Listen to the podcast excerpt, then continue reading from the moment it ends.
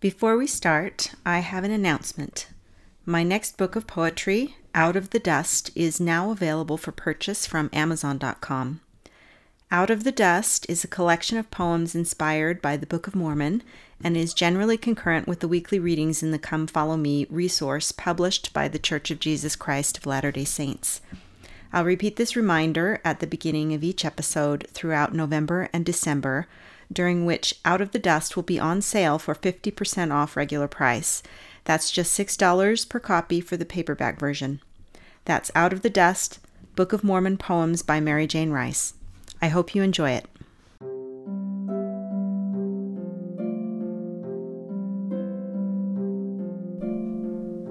Welcome to Follow, a Latter day Saint scripture poetry podcast. My name is Merrijane Rice. Thank you for joining me today.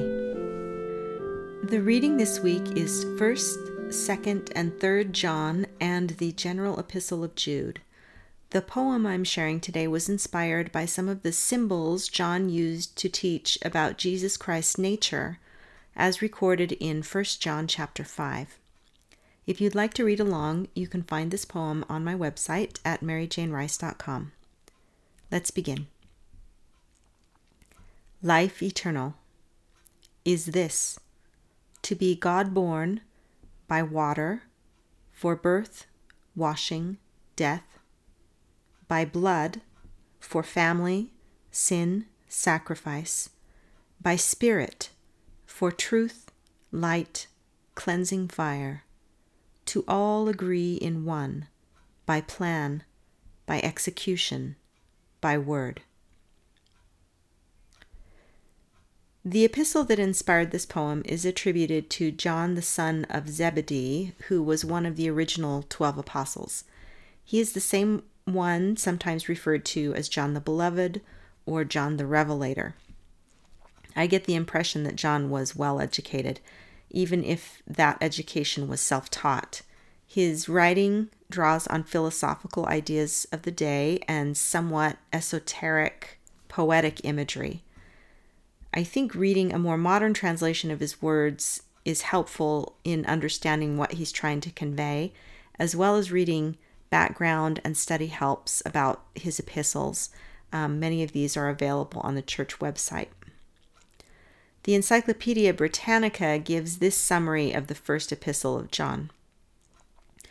It was apparently addressed to a group of churches where false prophets denied the incarnation of Jesus and caused a secession so substantial that the Orthodox remnant was sadly depleted. The faithful were deeply disturbed that the heresy found favor among pagans, and they apparently felt inferior because those who had left their midst claimed to have profound mystical experiences. The heretics asserted that they possessed perfection, were born of God, and were without sin. By placing themselves above the commandments, they in fact sanctioned moral laxity.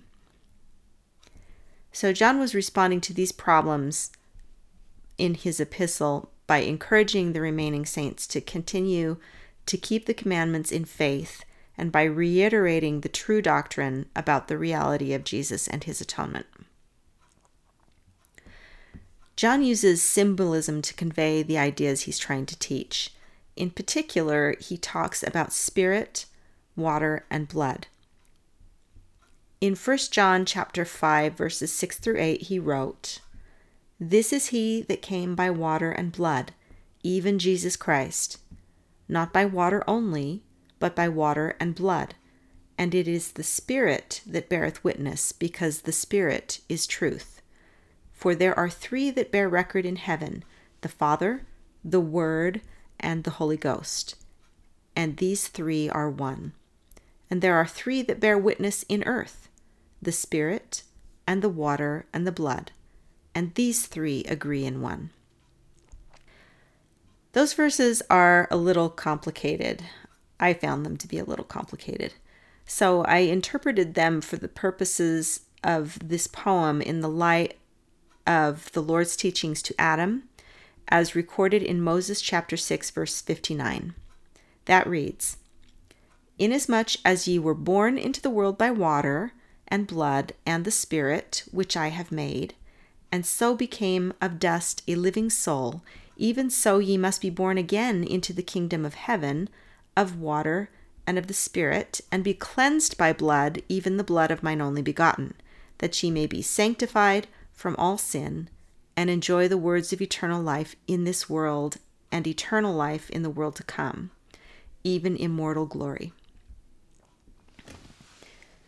So, in this poem, each of these three symbols water, blood, and spirit represents three different types of birth or rebirth that we must uh, undergo on the path to eternal life.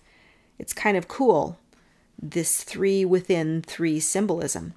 For example, take the first stanza of the poem. With it, I posit that the first symbol, water, represents three things birth, referring to the amniotic fluid or water that breaks during labor, baptism, which represents washing and rebirth, and death.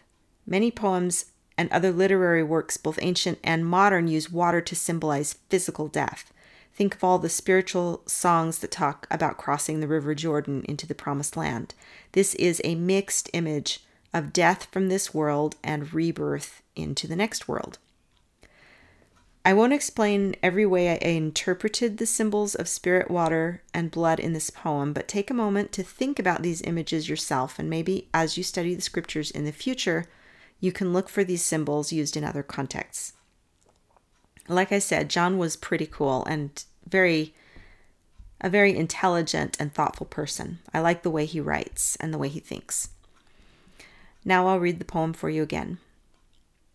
Life eternal is this to be God born by water for birth, washing, death, by blood for family, sin, sacrifice, by spirit for truth, light, cleansing fire, to all agree in one by plan, by execution, by word.